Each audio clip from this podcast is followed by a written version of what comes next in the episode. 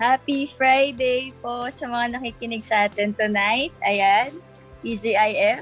And buti na lang sa wakas, natuloy na rin tong episode na to na dapat last week. Pero syempre hindi natin talaga mapipigil kasi napakaganda ng topic natin for tonight. Very timely.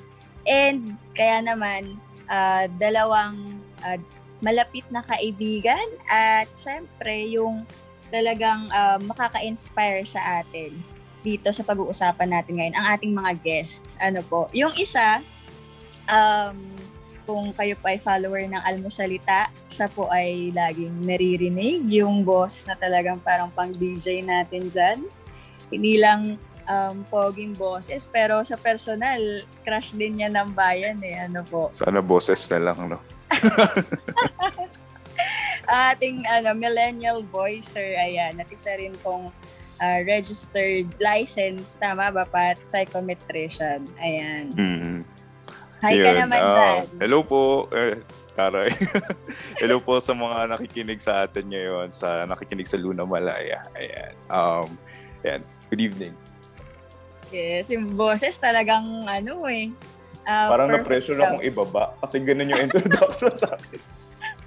Parang nandun yung pressure na ibaba yung boses. So, ayan po. So, ayan po si Pat. Talagang um, abangan nyo yung, mga, yung boses niya. Lumalabas din yan sa ano sa mga commercials, pub mats natin sa Our Lady of Lords. Ito naman sa pong isa. Oo. Kaso taken na po yan. Sorry na lang po. yung isa, syempre, yung um, ang ating survivor, ika nga na tinutukoy dito sa mga nakaraan natin ng mga um, posts. Ang storya niya yung talagang magiging paghuhugutan natin ng inspirasyon ngayong gabi. Isang nanay, um, asawa, businesswoman, and uh, behavioral therapist. Ayun po, educator. Walang iba kundi si Ate Joy. Hi, Ate Joy. Pakilala ka naman po. Hi, Ate Joy. Magandang umaga, magandang hapon, magandang gabi sa lahat ng mga nakikinig ng Luna Malaya. Ano, ano ka naman, te? Konting pakilala daw dyan. Ah, uh, si Ate Joy. Nang, kasama rin nila ako sa Almusarita. Um, I have a son tapos, I'm married for almost five years this coming November.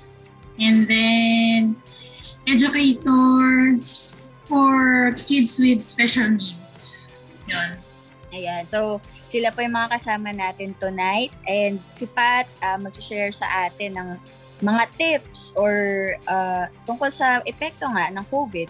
At si Ate Joy naman yung mag-share sa atin ng true to life experience dito sa um, isa sa mga pinakamalaking dagok nga sa history natin ano po ng buong mundo ang pandemyang to ano po. Dahil nga ang ating topic for tonight, ngayong episode 11 ay on coping from COVID, a survivor's story of faith and hope hindi lingid sa kaalaman ng mga kaibigan at pamilya ni Ate Joy na isa to sa mga talagang nag-test sa faith nila at sa family nila nitong mga uh, nakaraang ilang buwan na ba nakaraan Ate Joy nung Parang, nangyari sa inyo yun? August yun. First week. So parang two months. Gusto lang kita pasalamatin, Ate Joy, kasi open ka na i-share yung experiences mo, di ba? Hindi, hindi lahat eh, ano eh, um, alam mo yun, gustong i-share yan. Kasi nga, yung iba, um, nahihiya, di ba? Parang may stigma kasi. Pero ikaw, I think ang mas uh, pinaprioritize may makatulong sa iba. Ayun. So, salamat, Ate Joy. Sige Siguro, eh, parang for me, uh, maging instrument man lang sa iba na hindi pa nakaka-experience, na wag naman sana nila ma-experience, di ba? So, maging instrument man lang para uh, magkaroon sila ng idea. So, maganda rin talaga tong topic sa podcast natin ngayon. Maraming matututunan. Yes. Ayan, sana marami pong nakikinig dyan kahit hindi pa po, hindi, ayaw naman natin maranasan po ito ng kung sino mang nakikinig. Pero syempre, mas maging helpful siya para ma-prevent natin na maapektuhan yung family and para dun sa mga nakaranas ngayon syempre matulungan ng mga uh, true to life, real life tips from Ate Joy. So simulan na po natin na po. Um, yung tanong una para kay Ate Joy, paano po yung experience nung unang araw na naramdaman niyo yung symptoms?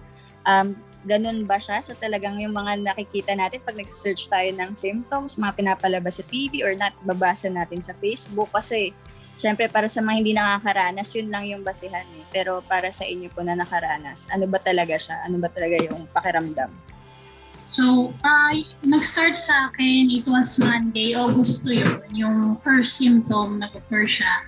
So, after noon of that day, supposedly may tutorial session ako online. Kaso, ano, pinili kong mag-cancel kasi feeling ko, lalagnatin ako yung may chills lang actually, gano'n. Tapos mabigat yung katawan. So, akala ko baka puyat lang or what. So, nag, nag, I, I took a nap. Pero nung evening na yon meron ng ano, additional na symptoms. So, una chills, di ba? Tapos feeling mo lalagnating ka. Tapos sumakit na yung ulo ko after that. Tapos yung chills nandun pa rin. And then, I asked my husband na ano, imasahin ako kasi mostly ganun lang din eh. Tapos okay na ako noon mostly kapag ganun yung nararamdaman ko, okay na ako. Kaso, um, yun nga, sumasakit yung kalamnan ko. So, nagpamasahe ako sa kanya. Tapos, I decided na hindi na ako mag-sleep sa bedroom kasama niya. So, alam mo yun, kahit alam ko sa sarili ko na ano, konti lang yung symptoms. Wala naman akong lagnat eh. But still, I choose na hindi na ako tumabi sa kanila sa bedroom. Doon na lang ako sa living room na lang ako nag-sleep. So yun, doon na nag-start yung may low-grade fever. Pero hindi siya nagsushoot up ng 38 and above. So 34 la, ay 37 point, ano lang, 7, ganun. Basta naglalaro lang siya sa below 38 degrees. Tapos, pero yung headache, lumalala. Lumalala talaga siya. Tapos, tipong konting galaw mo, parang ma, naaalog yung utak mo, ang sakit, ganun. Parang migraine siya na hindi mawala ng ilang araw, ganun. So, Tuesday, same feeling pa rin. Tapos nakakaramdam na ako ng, ano, ng, nanghihina na ako, ganun. Tapos yung fever ko, ganun pa rin. Tapos, um, nakakaramdam na ako ng, ano, ng, ng, um, Makati na yung lalamunan ko pagdating ng Wednesday na parang merong phlegm sa, sa throat ko.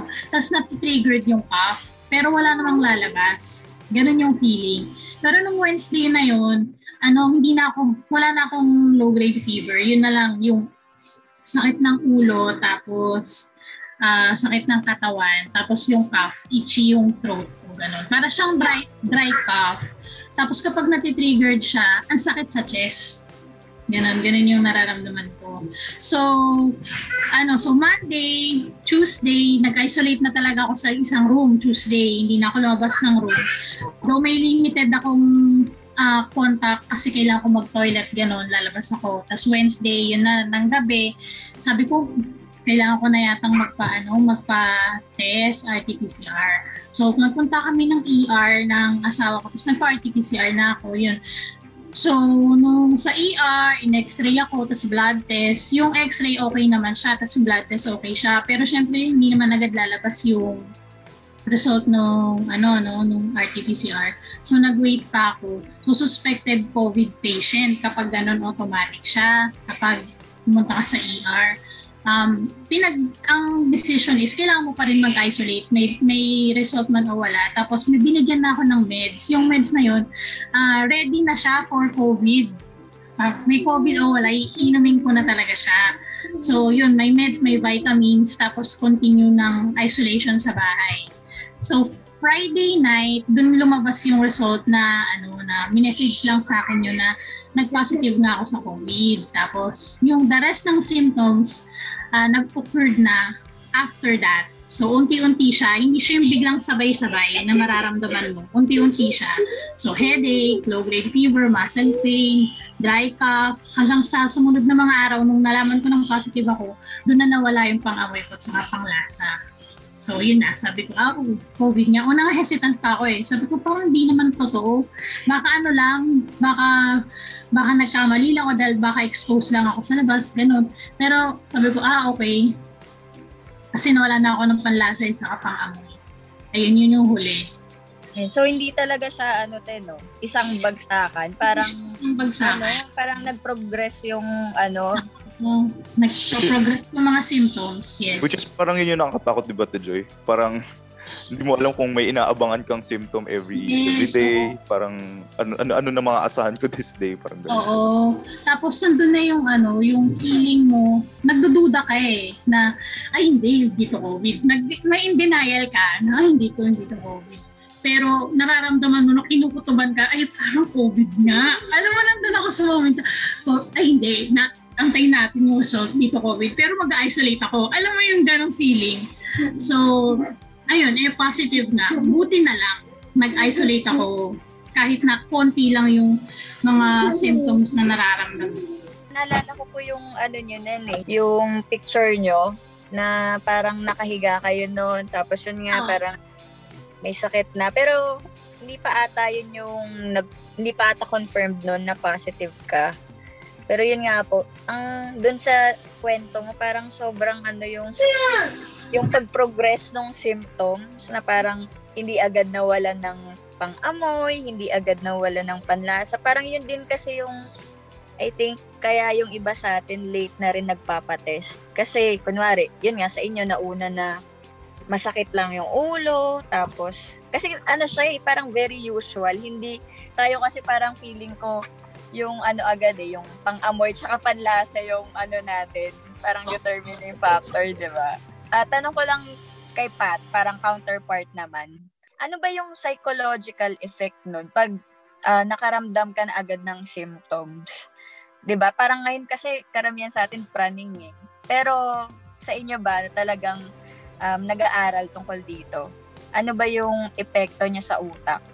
Ano yung parang 'di ba yung flight or fight response natin, mga ganyan? Ayan. Um, good evening ulit sa mga viewers natin. Ayan. So disclaimer lang na ano, yung yung halimbawa mapag-uusapan natin ngayon about mental health. Um, ano siya, hindi siya dapat i-treat as personal sa'yo. Parang um, walang walang walang tip or advisory that fits every psychological uh, makeup. Parang gano'n. Na um, what may be true to one another one person may be different from another person. So, ayun lang. Uh, and na natanggal na natin yon uh, out of the way. And siguro yung ano ko, yung una ko napansin dun sa sinabi ni Ate Joy, very ano yun eh, very um, normal, no? Siguro marami rin kayo, kayo kayong kakilala na kapag ka, na konting nakara, nakaramdam um, ng konting symptoms, ganyan. First initial response, ay, baka hindi. Di ba? Parang ganon. Ah, ah, hindi yan, ganyan. May, may may part of in denial may may, may in, nagde-deny ka sa sa sa part mo na ah, hindi hindi yun covid nararamdaman ko simpleng flu lang ganyan and mahalaga yung ano kasi parang for the past whole year actually magto two years na no magto two years na tayo naka-quarantine Grabe, anniversary. Oo. Magto two years na. Ah, sige, Parang- go, Pat. parang ever since March of 2020, nandun na yung threat sa atin eh. Nararamdaman na natin yung threat na naka-heighten na kagad yung yung katawan mo for that particular yung yung isip mo for that particular um for that particular virus. At the at the back of our mind siguro minsan iniisip natin ay kailan ako magkakaroon? Parang ganun. Eventually ba anong araw ako magkakaroon ng COVID? Parang ganun. May mga ganong umiisip sa kasi parang ano eh heightened yung yung body natin eh. We're, we're living in a very ano ba uh, unprecedented times na tayo lang yung naka-experience na walang taong buhay ang naka-experience ng ng ganito. Actually, hindi ko alam kung may nabuhay pa noong 1918 hanggang ngayon. Pero, 'di ba, parang wala kang mapagko-compare ng experience from history. And that's where the uncertainty comes from. No, parang very uncertain ang lahat na hindi mo alam kung kailan matatapos, hindi mo alam hindi mo alam kung anong mangyayari. And doon na-activate yung fight and flight. Yung, yung sinasabi ni, ni Ate Christy, fight and flight um, responses natin. It's good, no? Ang fight, fight, flight responses natin, activating those fight and flight responses in itself is not detrimental to our mental health. Kasi kailangan natin yun, 'di ba? For for for surviving, for uh, for for basic para ma, ma, ma, ma, ma- ano eh, matanggal natin yung sarili natin out of harm's way. Pero what we're experiencing is chronic activation of the autonomic nervous system. Chronic meaning two years na natin nararamdaman. And 'di ba, parang sa um, iniisip mo sa experience, sa experience hindi hindi kaya hindi pwedeng naka-red alert yung halimbawa isang ambulansya or isang police station, 'di ba? Hindi siya pwedeng naka-red alert in in um in a long period of time kasi gumagamit yung katawan mo ng resource. Kagaya ng pag naka-red alert, di ba? Lahat ng resources nagagamit, ganyan. The same way sa katawan natin, no, na kapag ka nandun yung chronic stress sa atin, um, nagagamit yung resources natin na, na, na we're put um, under a very um, ano ba, stressful situation na may uh, may detrimental effects hindi lang sa psychological well-being natin, kundi pati na rin sa physical well-being. And hindi ko hindi ko sure kay kay Ate Joy pero um, sa sa sa mga nakakausap ko rin no, um, they tend to ruminate uh, things especially kapag ka naka ano na, na, na, na nag-positive na yung COVID. Nalaman na nila na ah, okay, confirmed meron akong COVID um, they tend to ruminate things. Uh, what's rumination yung tawag namin doon. Um, parang sa baka, 'di ba, yung nguya lang ng nguya, yun yung yun yung rumination sa baka. Nguya ng nguya lulunukin, babalik ulit, nguyain ulit ng baka lulunukin, ganun. Parang it's a loop cycle of thinking about what's next. Um, yung parang paulit-ulit kang nag-iisip na nawawala yung self uh, ano ba? Yung nawawala yung sarili mo dun sa dun sa pag-iisip na yun. Kasi paulit ng paulit ng paulit iniisip mo yung mga bagay na pwedeng mangyari.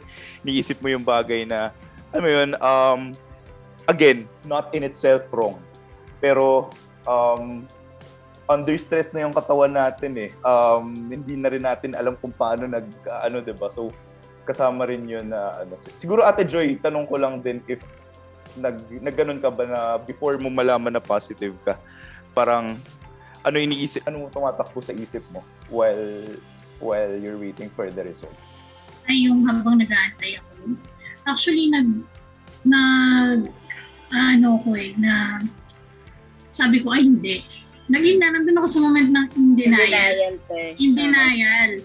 Kasi, in denial ako, um, pinapakita ko na hindi to, parang magkaroon ng positivity yung mga kasama ko sa bahay. Parang ganun. Pero deep inside, nararamdaman ko, hala, paano na? Anong mangyayari bukas? Paano kung madagdagan? Paano kung positive yun? Ganon. Pero mostly, sinasabi ko na, ah, ano lang to, baka trangkaso lang to. Pero yung mga ginagawa ko, eh, hindi siya tugma dun sa nararamdaman ko. Like, kasi kung sinasabi ko na, na hindi to, hindi ako positive, dapat hindi na ako nag-isolate. Pero pinili kong mag-isolate. Ganon, yun yung, yun yung nararamdaman ko. Tapos talagang ano, yun yung takot na kahit wala pang result, natatakot ka na. Kasi alam mo na it's happening eh. Possible talaga na meron ka. Pero nandun nga ako sa state ng in denial dahil I'm waiting for the confirmation na positive. Yun, dun lang ako As in, parang okay, positive, ganun. Pero yung worry ba na yun, parang paulit-ulit na pumasok sa isip mo kapag uh, Oo. yung parang wala kang ginagawa, gano'n? Oo, tapos ano, parang feeling ko mas lalong nakakapagod. Naka-isolate lang naman ako, nakahiga lang ako, pero na, feeling ko pagod na pagod ako kasi nga ang dami kong iniisip. Hindi lang yung sarili ko, yung mas actually mas iniisip ko nga paano kung ano, paano kung lahat kami magkar- magkaroon ng isa-isang sign? Yung, baga, hindi lang yung sumunod na magkaroon ng symptoms. Ganun, marami talaga, maraming, maraming worry, maraming anxiety. Tapos, ano eh, actually, may kukwento ako sa susunod na kung ano pa yung mangyayari na connected dyan sa yung psychological na ano, na effect niya sa akin. Tapos lumabas siya physically. Kaya feeling ko talagang malaki yung impact eh pag nagkaroon ka ng COVID. Hindi ba laging tayo kapag nakaramdam ng symptoms ngayon, ay hindi to, ano lang to, sakit lang ng ulo or sipon lang, normal lang, ganyan. Parang yun nga, pero yun nga, tama yung sabi mo pa, na parang nararamdaman natin ngayon na lagi pa, in a loop, parang gano'n, nasa parang paulit-ulit lang na cycle na. Yung sabi mo kanina, di ba, na kailan kailan kaya ako matatamaan or parang matatamaan ba ako parang lagi mo siyang worry I mean parang everyday takot ka eh. Parang yun yung, yun yung ako personally, kasi nga sabi mo, two years na tayo, di ba? Magto two years. Parang, parang relasyon eh, magto two years. Ang tagal, no? Oo, di ba? Parang, and yun nga, na pa, I think dun sa mga may symptoms na nga, tapos hindi pa matatag yung sa ano yung mental health I mean hindi uh, hindi kayang tatagan yung sarili I mean yung isip 'di ba parang mas lalo siyang yun parang vulnerable Joy, to to Oo, to 'di ba? Mas naging oh. vulnerable. Sabi nga ni Ate Joy, 'di ba, lumabas physically yung isang um ano ito yung parang iniisip mo or yung state ng ano mo ng isip mo. Lumabas siya men, uh, physically, tama ba? Oo. actually, ano yun eh, share ko na siya. Sa, dun yun sa, s- alam ko na siya na, positive na, parang Friday ko nalaman ng gabi. Tapos Saturday yun. Saturday, Saturday, yeah, Saturday ng gabi. So, wa, kumbaga isang araw nang nagsisink in sa akin na may COVID nga ako. Ganon. So, yung gabi na yun, feeling feeling strong. Kasi yan naman yung pinapalakas ko sa sarili ko eh. Ayokong humiga. So parang naglilikit-likit ako dun sa isolation room ko. ganyan. Pero in my mind, natatakot ako. Ganon. So, yung naramdaman ko na parang, ano, physically napagod ako. Exhausted ako kasi kumilos ako eh. Kumilos ako. Tapos yung mind ko exhausted rin. So, ang nangyari after that, naramdaman ko na mamanhid yung mukha ko. Una muna dito eh, dito, yung dito sa gitna, namamanhid. Tapos umupo ako. Tapos nararamdaman ko na mamanhid na yung pababa hanggang hanggang sa legs ko. Tapos nakikita ko yung daliri ko, gumaganyan na siya. So parang nagpanik ako na, hala bakit ganito? Ano bang ano bang ano bang ininom ko? Sa gamot ba to? Effect ba to? Tapos syempre ako naman nag-search din ako sa Google habang nararamdaman. Kaso ano, um, check ako ng oximeter. Sabi ko, hala, baka bumababa yung ano ko, oxygen ko. Hindi normal eh. Tama lang yung oxygen ko. So feeling ko merong something sa, sa mind ko na nakaka-apekto rin kasi parang nandun na sa ako sa mo- moment na nagbe-breakdown na ako. Kasi naiiyak na ako, eh, natatakot ako, gano'n, gano'n na yung nararamdaman ko. Tapos yun, chinat ko na ngayon yung husband ko na ganito na yung nararamdaman ko. Tapos ang sabi niya sa akin na mag-relax ka, huwag mo masyadong isipin, ganyan. Parang malalampasan din natin to ganyan-ganyan. Tapos nakita niya ako na minamasahe ko kasi nanlalamig ako eh, ganun. So, yun ang pinagpapawisan ako ng malamig habang naninigas yung katawan ko. Tapos nakikita ko na nagaganyan yung fingers ko. So, feeling ko nga, parang may effect na yung napagod ako physically, tapos yung mind ko napagod na rin kakaisip kung ano yung susunod na mangyayari. So yun na, uh, naninigas yung daliri ko, tapos umiiyak na ako, tapos sabi ng husband ko, mag-pray ka, mag-pray ka, ganon. Nakasarado yung pintuan, mag-pray ka, mag-pray ka. Tapos nakita niya ako na umiiyak na talaga ako. Ginawa niya, pumasok talaga siya sa loob ng isolation. Pumasok sa loob ng room, hindi na siya nag, nag-hesitate na baka mahawa siya or what. Ginawa niya, minasage niya ako, tapos nag, habang minamassage na ako, nag, nagpipray na lang siya. Nagpipray kami na sana ano, yung gumaling na ako, ganyan. Yun yung sinasabi niya sa akin habang minamassage niya ako. Tapos ako din, sabi ko sa kanya, sabi ko sa kanya, ano, bigay niya sa akin yung rosary. Yun, hawak-hawak ko siya, tapos minamassage ako ng asawa ko buong katawan. Yun, yun, hanggang sa unti-unting medyo kumalma, medyo nabawasan yung, ano, yung pamamanhid natira na lang yung sa kamay, parang naninigas yung kamay ko, tsaka yung face ko na lang parang feeling ko naiwan yung parang namamanhid dito. Alam mo yung pag matagal kang na-stack up, yung naging stiff yung ano mo, yung legs mo na ipit. Ganon, pero buong katawan ko yung nararamdaman. Ganon. Ganon siya. So, ano ba yun, Pat? Effect ba yun? Parang anxiety attack eh, no, Oo, Pat? eh, nagkaroon ng ganon eh. Nagulat din ako. Mhm. First time nangyari sa akin yun. Ayun, siguro Ate Joy, ano rin, in connection na lang din dyan, na yung um, may studies kasi na kaya very interesting yung COVID-19. Although hindi siya uniquely, unique dito sa pandemic na to. Nakita rin siya sa MERS-CoV uh, pandemic, sa SARS um, noong 2003 ba yun? Uh, pati sa Spanish flu. Nakita yung um, yung virus may kakayahang maka-infiltrate ng blood-brain barrier ng utak. So yung blood-brain barrier ng utak, ito yung parang ano, pro- protection niya, pero hindi siya katulad ng skin na protect, protect, protection physically. Parang protection siya biochemically sa sa utak. So um, ito yung barrier na nagpo-protect sa atin sa sa halimbawa um, toxic effects ng alcohol, ng psychoactive drugs, ganun. And um, nakita sa COVID, feeling ko nabasa nyo na rin naman to na parang may epekto sa central nervous system directly. Yes. Yung, yung, yung virus itself. So, pagka pumunta siya sa bloodstream, para siyang ano eh, um, di ba sa blood-brain, is it, para siyang highway. So, yung blood-brain barrier, yun yung highway. Ang nangyayari sa virus, nag, nag, ano, na, na, na, nalagyan niya ng dent yung highway na yun. So, ang nangyari, yung mga, um, yung mga, yung immune system natin, um, yung mga white blood cells, ganun, sila yung nagta-travel dun sa highway. Tapos pag nakita sila ng lubak, mag, magsa-stop sila ng konti doon hanggang sa natatraffic ng natatraffic ng natatraffic. Nagkakaroon ng roadblock doon sa utak. So ang nangyayari, um, nagkakaroon ng swelling, physical swelling ng ng brain. Nakita nila yun na parang ha, baka, baka dahil dito, cytokines ang tawag doon sa mga sasakyan na, nag, na nakaparada na ipon doon. So, um, kaya yun yung iniisip ng mga neurologists na reason kung bakit um, um, a number of COVID patients nagkakaroon ng delirium, um, nagkakaroon ng neurological defects talaga. Um, yun nga, um, tremor, um, cognitive cloud, yung parang Yes, yes. cognitive fogging Brain na fog. oo. Yes, oo, nabasa ko nga rin yun. yung parang parang tulog yung utak ganun na hindi mo mapilit. Clinical depression as in diagnosed major depressive episode na nakikita sa mga COVID patients and it's very it's very alarming kasi it's very debilitating, 'di ba? Parang Yes. it attacks the central nervous system directly and um may long-term effects yun na hindi hindi na nakakatakot kasi hindi pa natin alam kung ano yung long-term Yes, effects yes. nito sa central Mm. nervous system. Hmm. Actually, Parang um, na- Ay, sige, sige. okay, go ahead, Pat. Kasi parang na, may stud din na kahit mild lang. Um, kasi di ba yung mga long term ano daw ay parang di, yun nga yung nahihingal ka agad ganun uh, may may may cognitive fogging.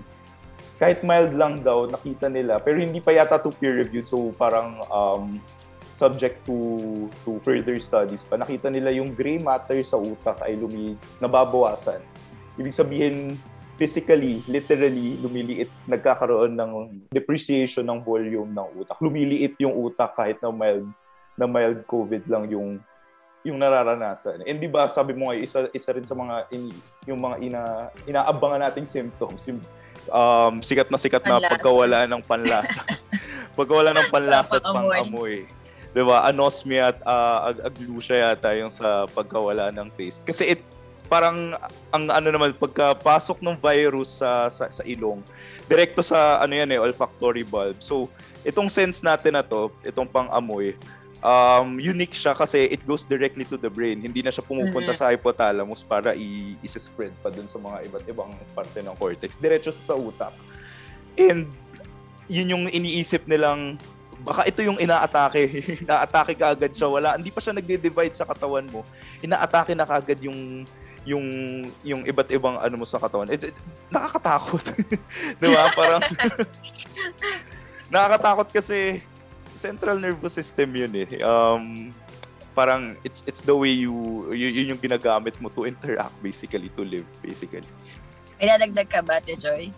Ah, ayun nga yung naniniwala din ako na sinabi niyo. Yung na-search ko kasi syempre, nung nar- naramdaman ko yun, nagbasa-basa ako. Ayun, yung mga tremors, ganun. Effect din daw siya. Hindi man karamihan, pero merong mga cases na may ganun daw. Yun yung mga nabasa ko. Grabe yung ano eh, no? Parang kapag hihimay-himayin mo yung epekto ng COVID, parang nakakatakot. Parang sinisira niya yung buong sistema mo. No? Ayan. So, yung 14 days mo, Ate Joy, ito na yung second, ano natin, second question. Alam ko hindi lang 14 days yun eh. Kasi after mong mag 14 days, nag isang week ka pa po, no? Oo. na naka-isolate. So, paano mo ba siya um, hinarap yung 21 days na yun na naka-isolate ka? Kasi parang, para sa mga hindi pa nakakaranas, parang, parang ano eh, alam lang namin na, alam mo yun, nakahiwalay, positive ka na, tapos naka-isolate ka pa. Parang, ang hirap niya para sa perspective namin. Pero sa'yo, um, paano ba siya? Ano ba talaga yung experience niya sa or ano yung epekto niya sa'yo mentally, emotionally? ayun po, yeah, can you share lang yung experience niyo po? Ayun. Pag naalala ko nga siya eh, actually, ano, pag naalala ko, hindi ko akalain na kaya ko pala na magkulong sa kwarto ng 21 days. Kasi 14 days, tapos inantay ko ng one week pa para kasi yung husband ko after a week nagkaroon siya ng few symptoms. Tapos nag-isolate din siya. So inantay ko na siya para sabay na kaming lalabas. Ganun. Para malesen din yung kung ano yung possible na mangyari. Yun. So, sobrang feeling weak talaga yung physically, emotionally, the psychologically. Tapos, yun nga, yung ano, feeling ko, uh, nandun ako sa point na kung meron pang worse na term sa pag-worry, yun yung nandun, nandun ka sa point na nag-worry kang super worry kung paano kung mahawa yung, ano, yung anak ko, yung family ko, ganun. Tapos nararamdaman ko na So, nanghihina rin ako na, ah, ito pala yung COVID. So, talagang medyo depressing. Sa simula nga na nalaman ko, umiyak talaga ako eh, nung mabasa ko yung, ano, yung result. So, ayun, uh, sa 14 days, wala kang ibang kasama, wala kang, walang, wala kang loved ones na yung dati kasi pag may sakit ka, pwede kang kargain ng nanay mo or tumabi sa nanay mo or pwede kang basta may someone to comfort you physically. Pero pag naka-isolate ka, wala, ikaw lang mag-isa. So pag may nararamdaman ka na naman parang kakaiba, ninervyusin ka na naman, may kasama talaga siyang nervyos sa takot pag may nararamdaman ka na naman. Kasi may relapse eh. Yung today okay ka, tapos bukas parang hindi ka na naman okay. Kasi isipin mo, ano bang ginawa ko kahapon? Bakit parang hindi ako okay ngayon? So, ganun. Parang iwasan mo yung nangyari yung ginawa mo kahapon para hindi mo na maramdaman. Nandun yung trauma na, ala, baka bukas may meron na naman akong maramdaman, ganyan. So, may relapse. So, ang hirap na wala ka talagang ibang aasahan kundi sarili mo kapag naka-isolate ka. Tapos, syempre, yun nga, yung faith, yun na lang yung meron ka talaga na panghahawakan mo. Kasi, ano eh, wala. No choice ka. Pag lumabas ka, pag lumabas ka, ano eh, pwedeng lumala lalo yung sitwasyon eh. So, sa 14 days na yun, ang ginawa ko, ano, dasal. Sobrang daming dasal. Tapos, sobrang daming iyak. Parang almost everyday na iiyak ako habang nagdadasal. Tapos, um, hindi lang dasal na gumaling ako ganun para sa lahat sa family ko kasi actually yung compound namin dalawang bahay yung meron na merong positive. So, yun, yung dasal ko, abot-abot kung saan man naabot talaga. Lahat na ata ng si Mama Mary, si Paldefio, lahat talaga ng dadasal. Dadasalin ko talaga. Tapos, pero yun nga. So, emotionally, para kang super lonely na daig mo pa yung dati feeling ko nung bata ako pag naiiwan ako ng nanay ko, hindi ako sinama, nagwawala ako eh. Di ba ganun tayo? Mama, ba't mo ako iniwan? Sama ako sa'yo. Ganun. Parang feeling ko ganun. Yung parang helpless. Ganun emotion yung feeling ko. Tapos psychologically, yung feeling ko parang nakakapagod. Natutulog naman ako, pero pagising ko, maalala ko may COVID ako Parang ganun. Nakakapagod pa ulit-ulit ganun for, for, for 21 days hanggang hindi ko nalalaman na hindi ako negative parang hindi ko makalma yung isip ko ganun. Tapos physically nga exhausting kasi minsan okay ka, minsan hindi, tapos natatakot kang gawin to kasi baka umulit yung na-experience mo kahapon, ganun, baka masyado kang nagpapagod, ganun yung sa physically. Tapos spiritually, feeling ko yun lang talaga yung yun lang talaga yung pinanghawakan ko na hindi siya bumagsak. Kasi emotionally bumagsak eh. Psychologically bumagsak eh. Imagine kahit psych graduate ako, walang pipiliin si COVID kapag talagang napraning ka, papraningin ka talaga niya, ganun. So, ang pinanghawakan ko lang talaga na parang naging strength ko is ano eh, yung spiritual eh. Yun lang talaga yung nagpalakas dun sa tatlong aspect na bumagsak eh. So, ayun, ano ba yung ginawa ko para ma-survive ko yung quarantine days na 14 days plus 7 days, 21 days.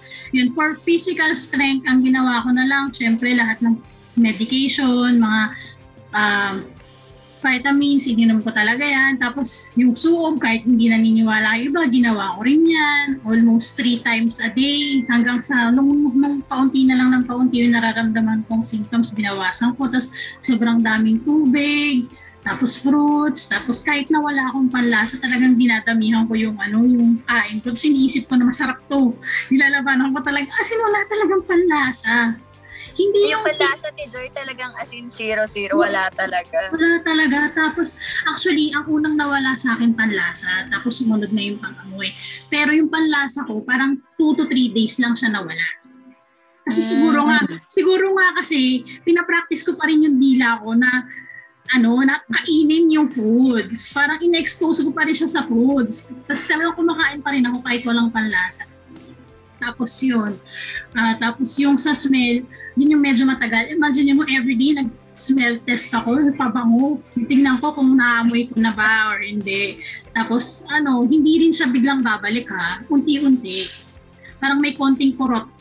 Ganon lang. Tapos ano na, unti-unting bumalik. Hindi talaga siya biglaan. So yun yung ginawa ko physically para lang mas strengthen ako. Tapos emotionally, psychologically, hin- hindi ako nahiya magsabi sa mga close friends ko mapagkakatiwalaan tong moves na positive ako. Kasi mas nung una, medyo tinatago ko siya kasi hindi ako sure. Pero nung nag, nalaman kong positive ako, minessage ko talaga yung mga prayer warriors, close friends ko. Mas gumaan yung pakiramdam ko eh, emotionally kasi sinasabi nila we're praying for you.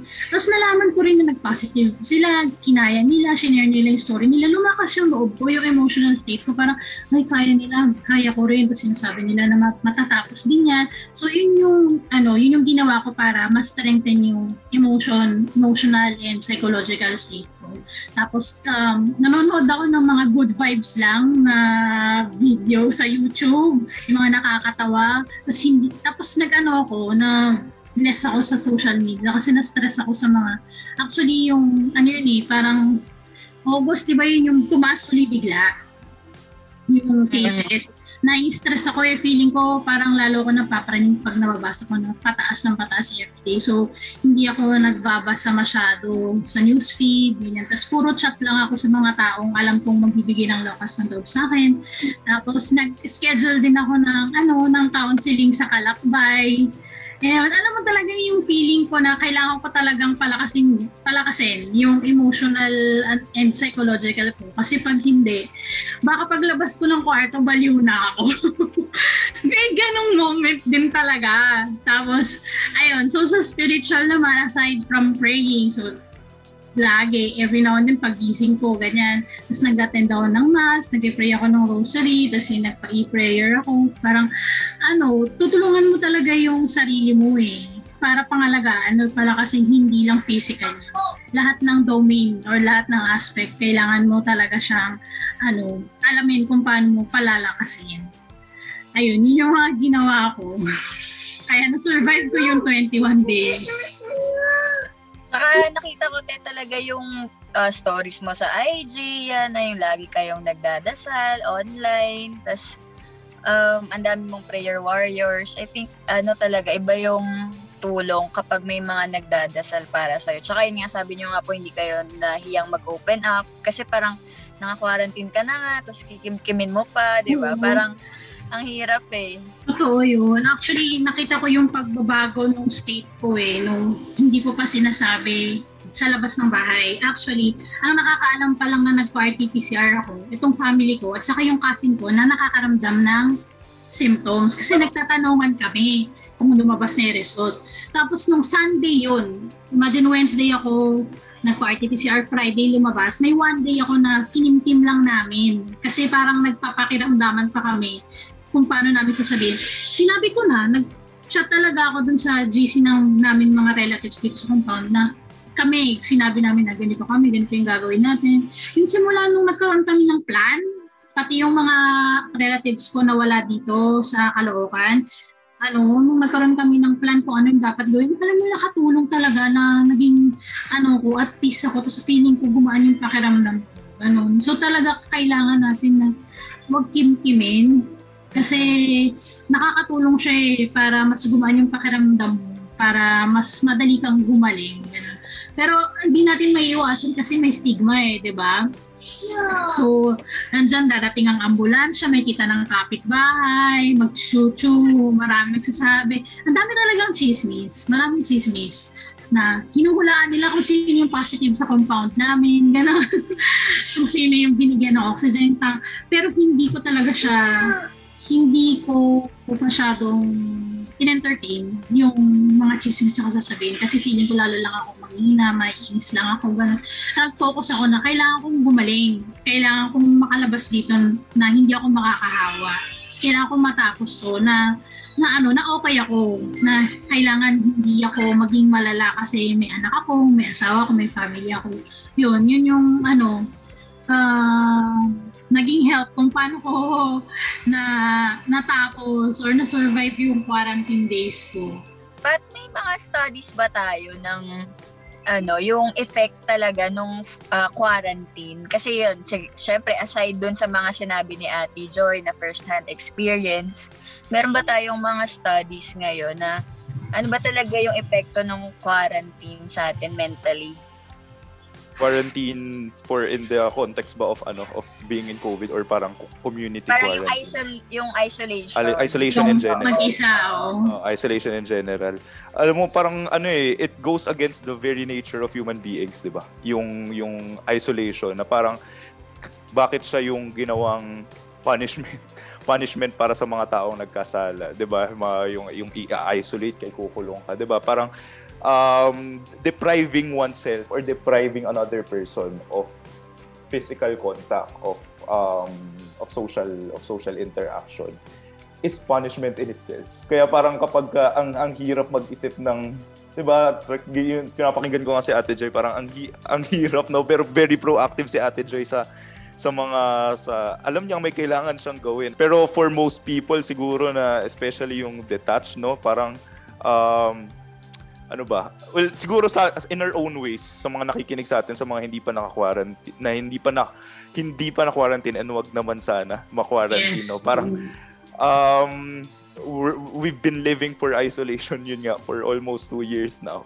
And um, may epekto ba siya sa sa brain makeup? Actually, merong mga studies na nagsabi na yes. Um, kasi 'di ba ang brain natin, it's it's very um, plastic. So, um, neuroplasticity, yung nagbabago siya ng anyo depende sa kung anong ginagawa mo or kung anong um, na-experience mo. And nakita nila na um, yung brain, parang yung areas of the brain that recognizes um, non-verbal cues sa, sa other person, um, parang identifying anong ibig sabihin ng ng non-verbal cue na nakikita nila no? Lumiit daw yun sa mga nakita nilang sample studies ng ng ng utak. So ibig sabihin nabawasan tayo generally ng um, physically physiologically nabawasan tayo ng um, tools para makipag-communicate sa ibang tao. Para maka makapag-usap, makapag-convey, makapag uh, makipag-interact, makapag-socialize. Kasi hindi tayo nakikipag-socialize for the past for the past two years. And may epekto to kung paano tayo makikipag-usap kapag ka nag, nilabas na tayong lahat sa sa kapag dumating na yung the day of ano, the day of na hinihintay natin. Na tayo sa hawla. pag, na, pag lumabas na tayo sa hawla. Di ba? Parang may mga tao mas para mas magkakaroon siguro ng mas maraming misunderstanding. Sana hindi, no?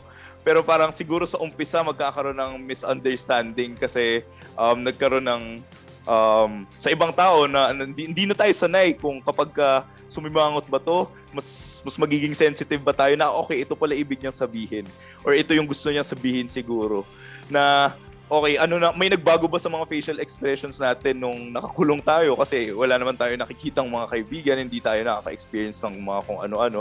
So kapag ba na-experience natin yung same experience na mararanasan natin two years ago, ganun pa rin ba yung magiging expression ng mukha natin or parang magiging iba na? So parang yung mga subtle um, ano na hindi natin nakikita pero nangyayari sa, sa sa utak natin especially when we're living in isolation. But the good news is the brain is plastic as well. So, pag lumabas tayo, um, yung communication skills natin siguro babalik din in the in the long run. Pero siguro mas matinding understanding um, once we go out. Yung question ko pala kay Ate Joy, kamusta po si yung yung son niyo ng ng ng naka-isolate kayo? Or isolation in general sa quarantine po. Parang kamusta siya mag makapag-interact actually, nung, during the quarantine, ano, hindi siya pinalabas sa room ng mama ko. So, as in lang talaga siya. Sobrang, sobrang nag, sacrifice din siya at saka si mama kasi doon siya nagpupo. Meron lang, alam mo yung pang trainer, hindi tapos na siya doon eh. Nasa toilet na talaga siya nagsi-CR. So para siyang nagkaroon ng regression doon kasi kailangan niyang bumalik doon sa dati niyang nag-graduate na siya doon. Yun. So alam mo ba ngayon, doon pa rin siya pumupo. Hindi na sa toilet na dating alam na niya. So for me, that was a regression sa skills na alam niya na before. So hindi lang yung social skills, that's a daily self-help, di ba? Na anak na alap dapat alam na niya bago pa bago bago ako magkasakit. Sa toilet na siya nag sa toilet bowl na siya nagpupo. Pero pero after that, doon pa rin siya hanggang ngayon. Hindi na siya naging comfortable sa dati niyang alam. So isa 'yon sa mga naging reason. Isang isa isa 'yon sa mga ano nagbago na hindi ko pa nababalik yung dati tapos since hindi siya bawa, hindi siya pwedeng lumabas, no. Imagine hanggang doon lang siya sa hanggang doon lang siya, may specific area lang siya, hindi siya pwede. Doon din siya naliligo. Dinadala lang sa ni mama ng, tam, ng ano, timba. Tapos sa palanggana, as in sa loob ng bahay. Hindi naman ano, tiles yun eh. Tapos nandun sa play, playroom niya, doon siya pinapaliguan. Ganun. Tapos may moment noon na parang hindi niya alam kung dapat na ba siyang lumabas o lalabas na ba siya. Parang nandun siya sa, pwede na ba ako lumabas? Nandun siya. So meron siyang parang feeling na uh, hindi siya sure sa mga bagay na gagawin niya. Kasi lagi siyang sinasabi na huwag kang munang lalabas dyan. Tapos sisigaw ka lang kapag kailangan mo ko kasi si mama nasa, nasa kitchen. So pag kailangan niya si mama, kailangan niyang sumigaw. Ganun lang. Parang nag-hesitant siya na ano na ano yung dapat niyang gawin. Kailangan mo siya may instruction. Hanggang ngayon, naging ganun na siya na parang na, tama, parang ganun, kailangan niya ng affirmation. Parang ganun, confirmation, affirmation na tama ba yung ginagawa ko? Kasi parang siguro doon time na yon na nag-isolate siya, um, kailangan niyang sumunod sa sasabihin. Yung freedom niya rin, na wala eh. Nandun lang siya sa isang room. So isa yun sa mga napansin ko sa anak ko. Tapos, um, since bawal siya lumabas, nandun lang siya sa room, andun talaga yung alam mo, hindi ko pinag-gadget yung anak ko hanggat umabot siya ng one year old. Tapos two years old lang talaga siya naging exposed sa screen time eh. Nung baby siya, hindi ko siya pinapanood ng, ng, ano, ng mga YouTube, ganun. Pina-download ko lang sa, sa Spotify lang. Music lang. Kasi ayoko kasing magkaroon siya ng attachment sa screen time. So, itong nagkaroon ng COVID, talagang ano, everyday siyang mag-YouTube para hindi rin siya lumabas. Habang naglalaro siya, nag-YouTube siya, ganun. Medyo nadala niya yun, siguro mga one month bago ko na-detach dun sa ganong sa ganong eksena. Tapos ngayon medyo okay na siya. Medyo okay na siya kailangan ko pang gumawa ng rules na no, no YouTube, only Netflix. Kailangan nandun yun sa may rep namin para matandaan niya. Kasi nasanay siya dun sa routine na pagising niya sa umaga, nasabihin niya sa mama ko na buksan niya yung laptop sa kwarto ng mama ko para, para ano, ma, alam mo yun, bata eh. Kailangan niyang, ano, kailangan niyang magstay, ma, kumbaga walang idle moment sa kanya kasi baka, baka makalimutan niya lumabas siya sa lumabas siya sa sala. I-common area yun eh, madadaanan namin pag nag-CR kami. Ayaw namin mangyari yun. So, ayun, sobrang na-expose siya sa screen time for 21 days yun. Tapos siguro after a month, saka ako lang unti-unti. After a week, saka ako lang siya hina, pina, pinastop na mag-YouTube. Tapos screen time unti-unti, ganyan. Ayun, yun yung mga feeling ko, maapektuhan yung anak ko na tanong, ano, tapos yun na nagkita na kami, alam mo ba, ano, speechless siya. Paglabas ko, nung, syempre naligo ako, no? Naglinis pa ako dito sa room. Tapos naligo ako bago ko siya pinuntahan, nakamasa ako. Tapos alam mo, hindi niya alam yung gagawin niya kung yayakapin niya ba ako or what. Tapos sinabi ko sa kanya, hindi ka na. Oo, ayun, nandun siya parang feeling niya pwede. Oo, pwede na ba? Parang ganun. Tapos sabi ko, kaman, ano, magaling na si nanay. Wala ka ng headache? Sasabihin niya, alam niya lang kasi may headache ka. Wala ka ng headache, tapos niyakap niya ako ganun. Tapos, ang huling lumabas kasi ng room, yung papa niya kasi naglinis pa. Ng asawa ko ng room.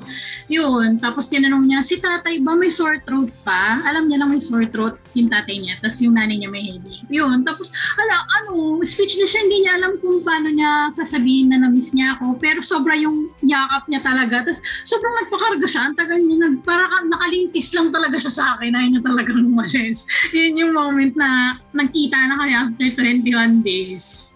Yun, siguro kasi nakakalimutan din natin na um, tayo naka-quarantine tayo, nasa isolation tayo, pero may malaking porsyento ng population na mas vulnerable doon, na mas may may malaking epekto din. Sila nga yung sabi nga, parang nakabasa ako ng isang article, sila yung mga silent grievers, mga forgotten grievers.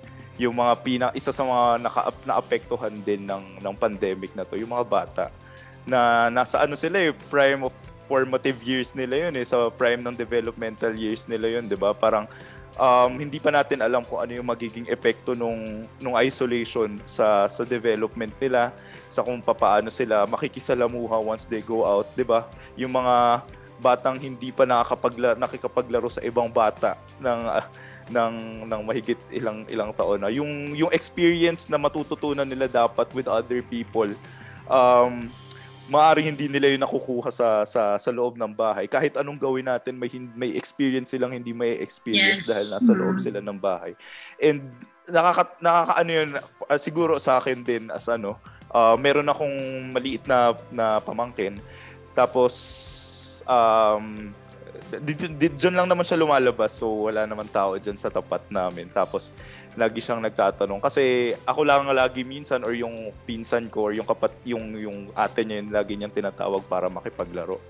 And alam mo yun parang matanda yung kalaro mo. Anong anong psychological gap yung meron doon sa dalawang yun na ang ang tinatawag na niyang kalaro ay yung ay yung matanda hindi yung bata. Tapos nung once na nakita siya ng bata tinanong sa akin kung bakit but ayaw daw makipaglaro ng bata sa kanya.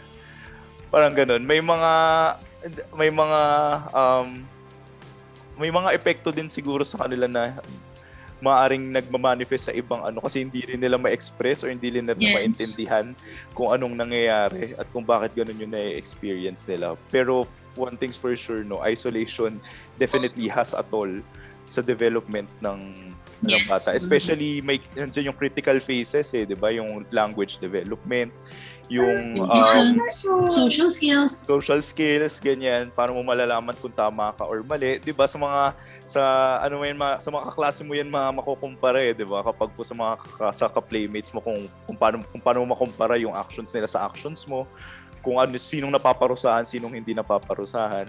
And parang uh-huh. ngayon parang may monopoly na um, okay, may set of rules akong kailangang sundin. Hindi hindi ko hindi hindi hindi, hindi ma-experience first hand psychologically nung bata kung ano yung kung ano yung yung experience in itself. Yes. Kaya ayun. Saka meron ano eh. Tatanong ko kay Ate Joy eh. Kasi, di ba si Akite, naabutan ba siya ng sobrang, I, I mean, naka-experience ba siya ng yung nakikipaglaro na siya? Or naabutan siya nung hindi pa talaga, as in nag-pandemic, tas baby pa siya, wala pa siyang, I mean, walang interaction masyado sa ibang bata, di ba? Parang iba yung epekto niya nga eh, tulad nga ng sinasabi ni Pat. Uh, fortunately, ano, naka-experience siya, naka-attend siya ng mga indoor playground, gano'n. Umabot siya doon. So, meron siyang exposure sa sa labas. Meron siyang experience sa peer tutor kasi ano eh, yung mga cousins ko na mas bata sa akin, nag-visit dito sa bahay. Tapos yun, yung mga peer tutor niya, mga playmate niya, meron. Pero nung nag-pandemic, talagang hindi na rin kasi sila pin, hindi na rin kasi sila pumupunta dito. Imagine kahit compound kami, hindi na sila pumupunta dito sa bahay. Nililimit namin, lalo na nung nagkaroon nga ng COVID kami, hindi na namin sila pinapapunta yung mga bata. So, andun yung, uh, yung anak ko sisilip lang sa bintana, tapos yung mga bata sa, sa kapitbahay, may mga bata kasi hindi mo rin maiwasan na sa labas, no? Sabihin niya ng anak ko, bakit sila sa labas? Why are they outside? They don't wear mask. Ganon, ang dami niyang tanong na bakit ako, bakit bakit ako dito lang sa loob ng bahay? Ganon. Tapos bakit yung bata walang mask? Tapos, bawal lumabas, may, may COVID, sumisigaw siya ganun sa bintana. Mga ganun yung anak ko. hey, boy, don't go COVID, may virus. Sabi niya ganun, sumisigaw siyang ganun. Ayun, feeling ko, yung mga bagay na feeling niya, bakit yung iba nakakalabas, siya hindi. Tapos, yun yung mga, ano ah, feeling ko effect sa kanya. Pero yung tanong nga ni Christina, kung naka-experience siya ng socialization, no, naka-experience siya yung mga indoor playground, gano'n, na, naka-ano siya. Kasi parang mag 3 years old siya bago bago magkaroon ng ano eh, ng pandemic. So, na-experience niya. Ang mga kawawa or unfortunate talaga yung mga ano, yung nagde-develop pa lang yung mga language skills, yung mga one-year-old, ganun. Yes, ngayon two years old na sila, di ba? So, yun, yun yung mga talagang sobrang naapektuhan. At Actually, napap- ganyan yung mga pamangkin ko. Sige, sige, pad. napapansin niyo po ba sa halimbawa sa mga pamangkin niyo sa anak niyo na parang mature sila magsalita? May mga ginagamit silang salita na parang um, ala, ba't ba't niya nasasabi yun? Or bakit? paano niya nalaman yung mga ganong, yung, yung, yung construction ng sentence mismo? Oo, Ah. na, nang sisita siya ng bata sa labas. Imagine, 3 years old pa lang. So, nung mag-pandemic na, syempre, nakita niya na hindi naman siya pinapalabas. Nang sisita siya ng mga bata na ano, na nasa labas. Ayun, feeling ko, yun yung na ano, parang masyadong matured siya na Imagine, 3 years old, isipin niya may virus. Eh, ano ba yun, di ba? Hindi naman na, abstract yun. Hindi naman nakikita, Hindi yun nakikita. eh. Oo, Mm-mm. pero sinasabi niya na pwedeng magkasakit kasi may virus. Ayun. Ano, ano yun, Pat? Epekto ba kasi puro adult yung kasama Adult sa yung bahay? kasama. Eh, di ba generally observational learning sila? na kung nakikita lang, yung parang they, they take in what's in the environment din. Kung anong, ginagaya nila, di ba? Usually kung ano nakikita nila. Isa, And, isa pa pa, ayaw niya lumabas nang hindi siya nakamask. Ayaw niya, pag tinanong mo siya, when paglalabas ka, anong kailangan mo? Hindi ko to tinuro ah. Sinabi, nagulat na lang ako na kailangan niya daw ng mask, kailangan niya ng face shield, saka kailangan niya ng sombrero. Actually, yung Automatic yun. ko nga, parang ano po, pag 2 years old yan, magto 2 years old yung sinasabi ni Ate Joy, na parang sanay na sila nakamas, parang na-enjoy nila nakamas, gano'n. parang paglalabas, matik na, gano'n. I- Yun nga, iba yung epekto talaga sa mga bata nitong ah, pandemya. nung isolation, no? Parang, Ang funny thing lang dyan sa mask na yan, ha? dati yung anak ko, pag nakamas, nakanganga. Kasi nakikita ko parang basa, basa niya yung mask. Hanggang sa natutunan niya. Natutunan niya na hindi na ganun yung mangyayari. Pwede niya i-close yung mouth niya. Alam mo yung mga sana hindi nila na-experience yun, no? Na sanay Oo. ba na lang yung natutunan nila at that moment. dapat Sanay pang din matanda na yung gano'n. Oo. And parang nakakatakot din yun na parang may jump sila sa development years nila. What what will happen in the next in the next few years? Di ko, actually, hindi ko rin alam what will happen. Pero, ayun. Mga so- so- Oo. reminder lang din na um, as much as we are also suffering in the isolation, may mga taong hindi kayang magsabi ng ng ng sarili nilang sufferings Yes. in the form ng mga bata. Yes. Baka hindi lang nila na-articulate kung gaano sila nahihirapan, pero um, may epekto din sa physically, physiologically sa utak Mm. nila yung isolation. Yes. Tama. Tsaka siguro din yung sa ano, no, yung mga first time nag-school, Oh. tapos naabutan ng pandemic, di ba? ina-experience. Mm yung hindi sila nagsimula sa experience ng physical na nag-aaral. Parang iba din yun eh. I think, yun nga, di ba, alam naman natin na masirap yung mga estudyante ngayon na ang una, ah, unang sabak sa eskwelahan, online distant learning na, di ba? So, yun nga, tama yung sabi ni Pat na iba yung epekto talaga sa mga bata nito. So, ayan, dami nang na-share ni Ate Joy, tsaka si Pat, ang daming, ano, ang daming baon na mga terms na ngayon lang natin Mhm. narinig. Pero, ano no, hindi natin naisip yun na, oo nga no, yung mga bata. Magandang Mm. topic yan sa susunod eh. Paano magpo-cope? Paano natin makukope? yung mga Yung bata. As an adult, paano natin sila matutulungan? Mm-mm. Mm. Ayun. So, Ate Joy, ah, dito na tayo sa third question natin. Ano po? Kasi, ayan, um, napag-usapan na natin yung symptoms. Na-explain nyo na kung kumusta yung 14 days. Actually, for you, 21 days. Ano po ba yung ano, biggest ah, realization or realizations inyo? Siyempre, madami yan. Itong nangyari sa inyo, di ba? Para lang din um, ma-inspire yung mga nakikinig na kahit hindi pa sila, hindi nila na-experience or para lang din makapag-prepare sila, di ba? Or mas lumakas yung um, yung loob nila sa pagharap nito kung may COVID man sila ngayon? Actually, madami, no? Pero pipiliin ko na lang as much as possible, ayoko nga sanang magkaroon ng political aspect. Pero dahil sa COVID, na-realize ko pala kung sino yung mga tunay na tumutulong sa nagsiservisyo Tama, tama. sa publiko. Isa yon So, na, Hindi yan mahihiwalay ito. Hindi yan mahihiwalay. ayoko sana. Pero gusto ko yung, gusto ko yung um, i-point na.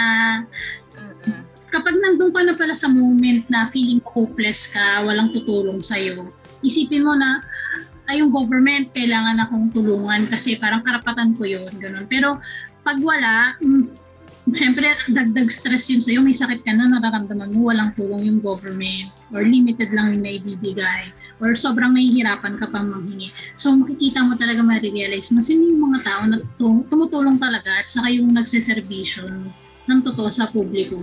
Yung hindi nadidinig pero yung totoo marami silang mari- ma- matutulungan talaga.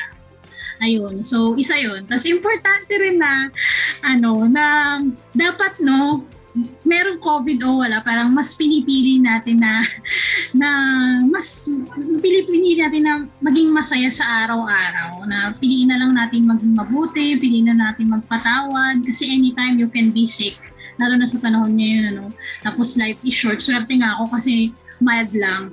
Parang kung tutusin, may mas malala pang experience. Parang case-to-case basis eh. No?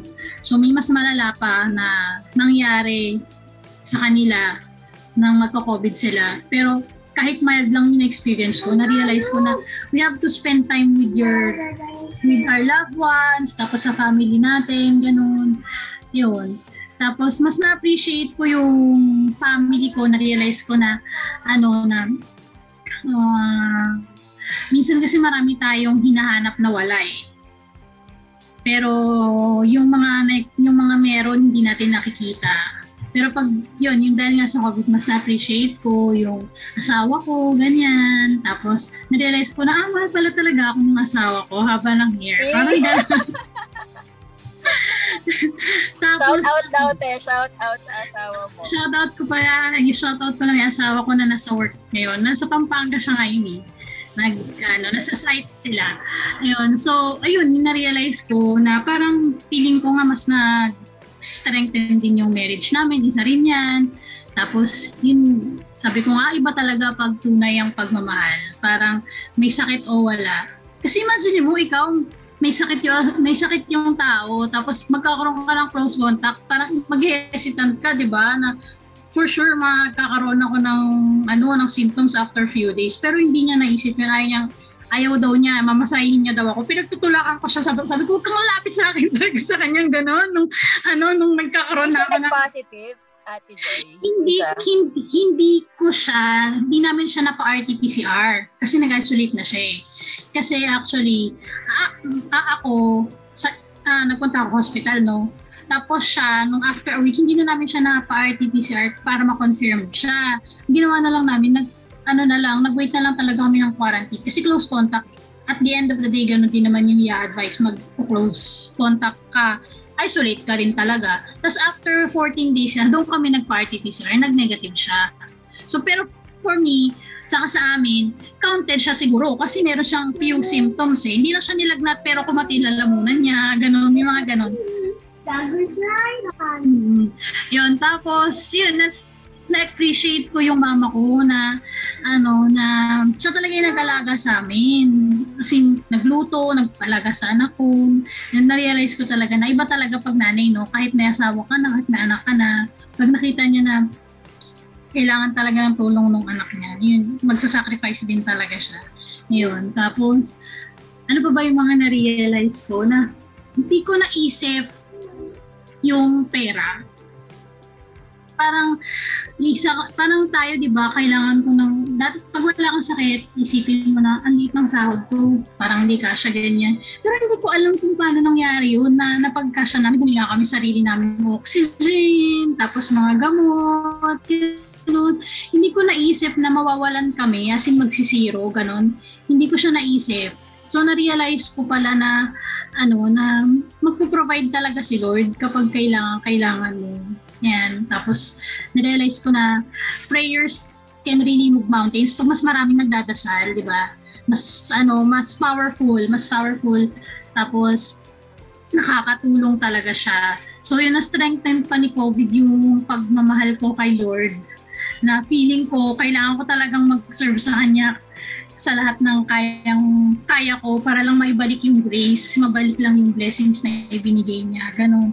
Na naisip ko, parang ano, um, nagdadasal ako noon, pero kaya, parang kailangan kong mas magdasal ngayon. Parang blessed ako noon, pero mas blessed pala ako dahil, hindi dahil nagka-COVID ako, pero nas na-realize ko na blessed ako na ano, marami pa lang tao nagmamahal sa akin, nandun si Lord din niya ako pinapabayaan. Isa sa mga na-realize ko na, ayun, super, kailangan talaga natin magdasal in all, in all times. May COVID o wala. Ngayon. Yes, ayan. Grabe. Sana, alam ko maraming, ano ate, makakapulot ng, ano dyan, inspiration sa story mo. Pat, um, ano ba yung advice mo naman para dun sa mga uh, ngayon currently, ayan, um, nilalabanan ng COVID, paano ba mas strengthen yung ayan, mental health, 'di ba? Para syempre um nagsusuffer na yung physical health, pero ano ba yung mga pwede nilang gawin para malabanan yun mentally? Dalawang laban eh, no? Laban sa mm. COVID, laban sa sarili, no? Parang Siyempre nakakulong ka sa isang kwarto, ang maririnig mo lang na boses diyan, utak at uh, utak at boses sa iyo lang.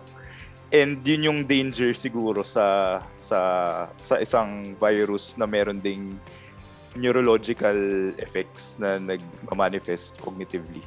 Um, siguro sa akin first and foremost pinaka-importante parang sa mundo ng dapat nga daw ano eh sa mundo ng physical distancing no wag wag pairali ng social distancing parang dapat physical physical distancing pero uh-huh. never social distancing um pag nagka-COVID ka, first thing that you need to do, isa sa mga una mong kailangan gawin is get support. Um, dahil lalaban ka ng ano eh, physical kang mag-isa. Um, ang hirap, sabi nga, nakwento na rin ni Ate Joy, no? ang hirap labanan ng isip, ang hirap labanan ng kung ano-ano. Especially kung meron kang um, cognitive symptoms ng, ng COVID. No? Parang kapag uh, you try to busy yourself, ganyan, hindi gumagana. Kasi, aminin natin, may mga taong kayang mag-proactive, kayang masolusyonan yung isolation nila proactively, pero marami ring taong kahit anong gawin, hindi nila, they are not able to to search for for solutions proactively na gusto nilang mag-reach out pero hindi sila maka-reach out, hindi rin nila alam kung bakit. Um, gusto nilang may gawin pero in, in, gusto nilang may gawin. Mag, mag Facebook or kung ano mang nagagawa for to keep them busy during during isolation. Pero they don't find it um pleasurable and they don't find it um helpful at all. Um especially sa mga may clinical depression na nagkaroon ng na, na, nagkaroon ng COVID no, so may may mga uh, personal na pinagdaraanan. Social support is very very very important parang yun nga isa sa mga anong kalaban talaga sa COVID eh. Yung yung isolation, yung going through it your your going through it yourself lang na, na, na mag-isa ka individually. Siguro isa sa mga pinakamalaking tinuro sa akin ng, ng COVID is um, you surround yourself with people na paradoxical nga eh, no? Sobrang paradoxical na kailangan mong lumayo sa tao pero kailangan mong mas mapalapit sa kanila. Yun nga, di ba? Ang ironic. Ang ironic. Tapos parang yung mga lessons natin ngayon na nakukuha ko na, okay, sige, kailangan nating mas mapalapit pa sa tao emotionally. Mm-hmm. Yan. Support, um, ano ba, ikwento mo yung experience mo very, very, very helpful if you can experience yes. what you're experiencing. Ay, if you can tell the experience of what you're experiencing, no? Um, siguro pa minsan mafe-feel mo, ay hindi naman ako naiintindihan ng ibang tao. Pero siguro tanggalin natin expectation na yun na just, just, um, just find a confidant or yung pinaka pinagkakatiwalaan mo tao and just enumerate your experience, give labels to your emotions, no? Bigyang pangalan kung anong nararamdaman mo. Kung hindi mo mabigyan ng pangalan, um, gumawa ka ng sariling pangalan kung anong nararamdaman mo. Kasi it's a bottle of emotions siguro na nararamdaman mo bigyan ng pangalan, um, i-describe, ikwento, Um, and of course, um, pagalingin physically yung katawan. Magpapalakas ng katawan. Kasi um, rumination won't help sa pag um, sa pagpapalakas ng katawan. 'Di ba? Every mas mas stress ka pa, negative. Actually, negative bias ang lakas din 'yan. Parang um, iisipin mo kung anong lahat ng negative baka pwede mong maisip. Um, pag, lalo na pag mag-isa ka. And it's just the ano, inevitability of um, of the mind. Baka sinasabi niya sa'yo na parang symptom siguro yun na, uy, mag-isa ka lang. Kaya mo naiisip to kasi mag-isa ka lang. So, kapag nararamdaman nyo na yun, siguro kung, kung gaano tayo karamdam siguro sa, uh, kung, kung paano natin inaantabayanan yung sintomas ng COVID. Um, antabayanan din natin yung sintomas ng ng kung paano tayo yung kung paano natin inaharap yung isa pang sakit yung isa pang pandemya na na oh, sobrang hand in hand. Parang nagkampiyan sila ng COVID. Kaya nga yung susunod, yung susunod na pandemic daw ay uh, mental health pandemic. Kaya parang may may notice na ah, okay, once after this after this is over, makikita na yung effect sa sa, sa lahat of, of mm-hmm. different um, brackets, age brackets. Totoo yan kasi ano, after ko makalabas, okay na no. Andun na ako sa confirmation na wala ka ng COVID negative ka na. Pero takot na takot akong lumabas. Mm. Andun yung trauma talaga. Trauma. Tapos, ayoko manood ng TV. Ayoko manood ng TV, sabi ko kay mama. Kasi feeling ko, ano, parang napaparaning ako. Parang konting May balita lang. May yung ano sa'yo. Triggered, oh. Triggered mm. yung, ano sa akin, yung anxiety. Tapos, pag may nalaman ako na close, parang papalapit ng papalapit kasi sa atin si COVID eh. Yung, friend mo, tapos yung kapitbahay mo, tapos isa na sa relatives malapit sa'yo. Pag may mga ganun nababalitaan ako, ano, nininervyos ako, pinakabahan talaga ako, tapos feeling ko magkakasakit na naman ako. Kahit nagkaroon na ako, anong tawag doon? Psychosomatic, no? Na, na reaction. no, feeling ko, ano, okay naman ako, pero feeling ko magiging sick na naman ako, gano'n. Tapos within that month, after ko gumaling, negative na ako, may times na hinihingal ako, na may time na parang nahihilo ako ganun. Hindi ko alam kung physical effect pa yon o meron din talaga doon sa psychological na effect doon sa sa akin after ko makarecover din na medyo natutrauma ako. Mas parang hindi ako sanay lu- lumabas. Parang ano, natatakot talaga ako. Ngayon nga lang ako medyo naging okay-okay eh. Di ba, Ate Joy? Kahit na parang, ah, okay, nagka-COVID na ako, may antibodies ako. parang iba yung oh. epekto ng utak sa sinasabi ng alam mo, di ba? Parang, may naiiwan siyang ano. Oo, oh, tapos may moment pa na, uulit ba to? Mangyayari ba ulit to? Paano kung maulit-ulit to? Paano kung meron ulit? Kasi nauulit siya eh. Possible na maulit siya. May mga ganun ako. So, iniiwasan ko talaga yung mga bad news, mga bad mga bad ano vibes na mga nababasa sa Facebook, ganyan. Ayun. Ayun. Important din yun, eh, no, yung na-filter mo kung ano yung nababasa oh. sa ano. Although kailangan mo ng onting information pero oh. too much of it. Yung mga toxic na ano. No, piliin mo na lang din.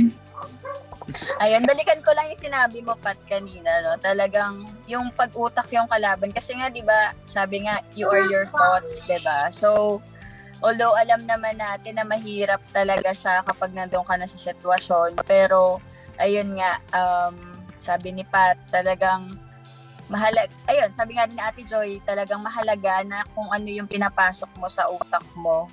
Um, maganda, positibo, kahit papano. Kasi makaka, yun nga, um, lalabas din siya sa, ano mo eh, sa physical, uh, yun, magmamanifest siya sa, ano, sa katawan mo, di ba? Yun nga sa kwento ni Ate Joy. And, siguro sa mga nakikinig lang din na, ayun, na nakaka-experience ngayon ng COVID, i-enumerate ko lang yung mga natutunan ko doon kay Ate Joy na parang nakaano ko ng tatlong A's yan, tatlong A's. Pero kahit marami siyang nasabi, pero feeling ko ito yung mga nakita ko na sobrang importante. Una yung acceptance kasi 'di ba kani yung una sinasabi ni Ate Joy na uh, may in denial part. So I think um, very normal yon para sa mga nakakaramdam ng symptoms. Kasi nga, ang iniisip natin lagi, di naman to, ano lang to eh.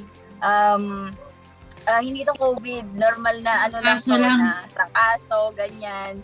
Pero kahit na nung nag-positive na siya, parang may in denial part pa rin, di ba? Parang hindi siya agad magsisink in. Pero nung, opo, pero sabi niyo nga po, nung na-accept mo na siya, nakapagsabi ka na sa iba, gumaan yung pakiramdam mo and pa, natulungan ka niya po, 'di ba? Na parang mas uh, mas madaling, hindi madali, hindi madali, pero mas napadali yung pagharap mo doon sa quarantine na naka-isolate ka, 'di ba nga, 'di ba?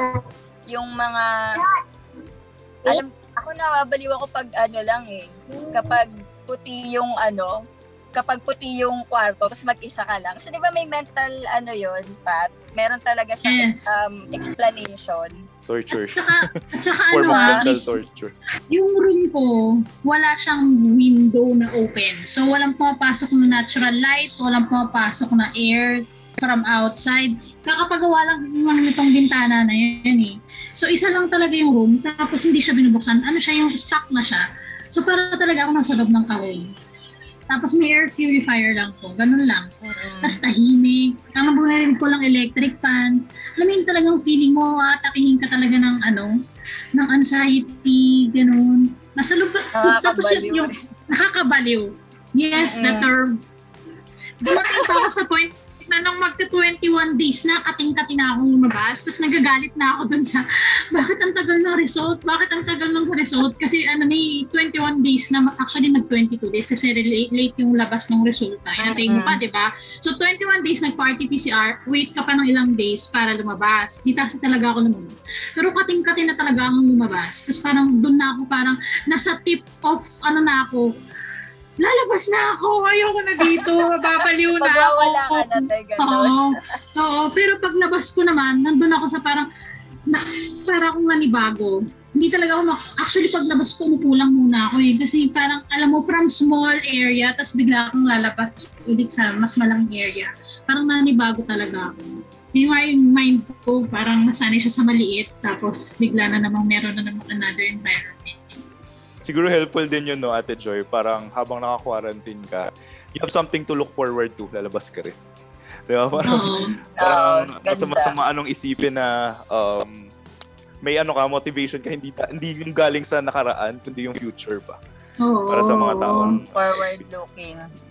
Nakaiyak talaga ako nung nabasa ko yung result na, neg- na negative na ako. Malangal talaga to death. Talagang iyak talaga ako. Super, tapos niyakap ko yung ano, yung niyakap ko talaga yung Holy Family na regalo sa akin ng husband ko nung 2018. Niyakap niyakap ko talaga yon na hindi ako umiyak dahil sa sa napagod ako sa, sa isolation ko. Yun, umiyak ako, sobrang thankful ako. Parang mas, yun isa pa yun sa realization ko na mas marami pa lang dapat talagang pasalamatan na bagay kaysa dun sa ano, nas, tama nga, kung ano yung pinapasok mo sa mind mo eh.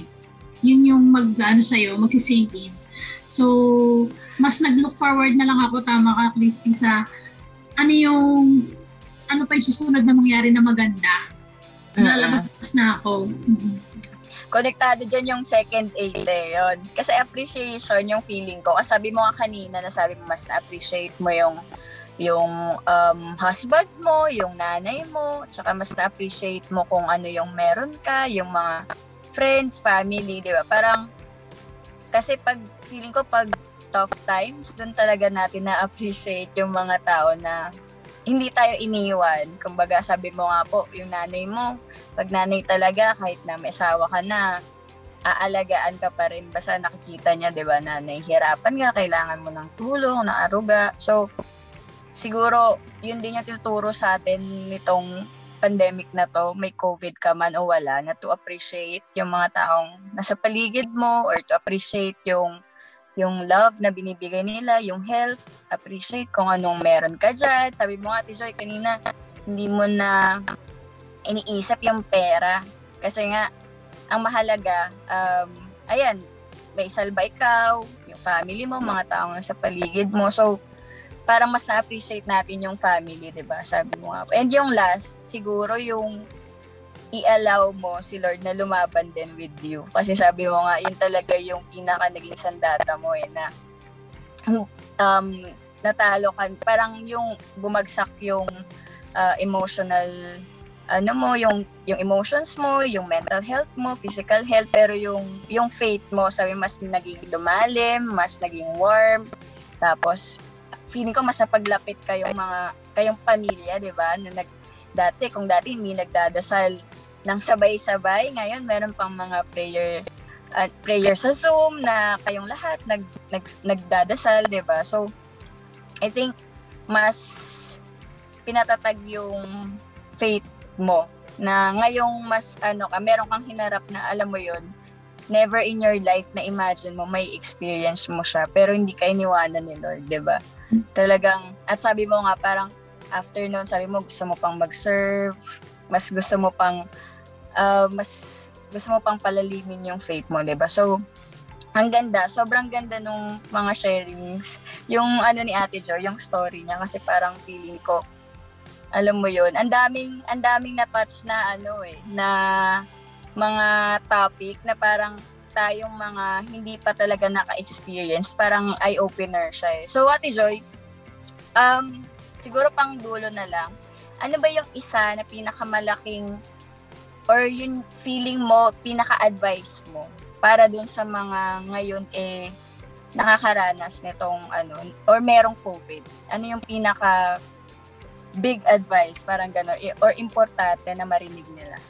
For the ones na kasalukuyan nagmalaban sa COVID, ayun, yun lagi kong naririnig sa mga tao din na nagme-message sa akin laban lang. Yun lang yung sinasabi nila sa akin eh. Laban lang, kaya yan. Yan, kakayanin mo yan. Kung kaya ko, kung nalampasan ko, kaya mo rin. Yan. Yung mostly na na-receive ko eh, nung time na lumalaban ako. So, sa mga mga currently nakaka-experience ng COVID, yun, laban lang tayo, kaya nyo rin yan. Kasi hindi naman natin gustong magka-COVID eh. Walang gusto na magka-COVID. Pero andyan na yan. Nandito na, meron na tayo, nagkasakit na tayo uh, sa dulo na lang ng laban, tandaan nyo na may nag-aantay na biyaya para sa inyo. Yun yung i-look forward nyo. Ano ba yung reason bakit ako nagkasakit, bakit ako nagka-COVID? Yun yung possible na magpalakas sa inyo eh, ng, ng loob. Yung um, yung pagiging yung pagiging uh, positive ninyo sa matututunan nyo rin dahil na nagka-COVID yun. Tapos, syempre, hindi tayo pababayaan ni Lord kasama yung Panginoon. Tapos, kakailangan kakalingain kayo ni Mama Mary. So, maniwala, manali, at magpalakas physically. Kasi, hin- kasabay ng pagdarasal, kailangan nyo rin magpalakas talaga. Uh, iset nyo yung mind nyo na gagaling ako. Saka hindi natin alam kasi kung hanggang kailan yung ganitong sitwasyon eh, di ba? So, sabi nga nila, sabi ko na, COVID is real, oo, pero God is real too. May COVID o wala, He will never leave us. Yes, ang ganda nun. Talagang, COVID is real, pero may Diyos ka rin na nandyan kasama mo lumalaban, yes. Diba? Ikaw, Pat, baka may final ano ka rin, may advice ka uh, para sa ating ano listeners bago tayo matapos. Siguro ano, yung um, isa sa mga favorite quote ko from parang sa ano siya grief psychologist. Sabi niya um, when you're experiencing grief or loneliness don't just go through it grow through it with other people. Okay. yes. Ganda na don't just go through it grow through it through diba? it talagang oo kasi feeling ko in, ano eh may covid man o wala ang daming naturo sa atin itong na-experience natin, 'di ba? Bata man, matanda, may asawa or wala. Sobrang daming naituro sa atin. And we can only hope na talagang next year hindi na tayo mag 3 years, 'di ba?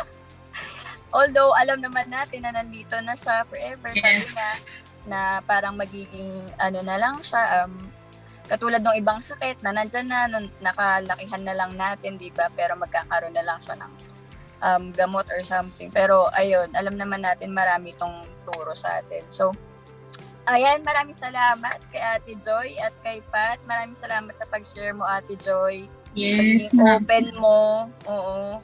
Maraming salamat po. And kay Pat din sa daming napakaraming na i-share na mga um, kaalaman sa atin. Talaga namang hindi lang voicer, di ba? Ano, Kuya Kim daw. Voicer Daming na na mga terms na ngayon lang natin narinig. So, baka may ano po kayo dyan, ipopromote or kung ano man. Yan. Ate Joy, baka may ipopromote ka. Yan. Uh, una-muna, thank you, Christy, for inviting me. And it's it's my pleasure na mag-share. Sabi ko nga, na, na, na-experience ko to eh. Baka instrument din ako ni Lord para magbigay ng um, mga ganitong moment sa mga tao. Ganun.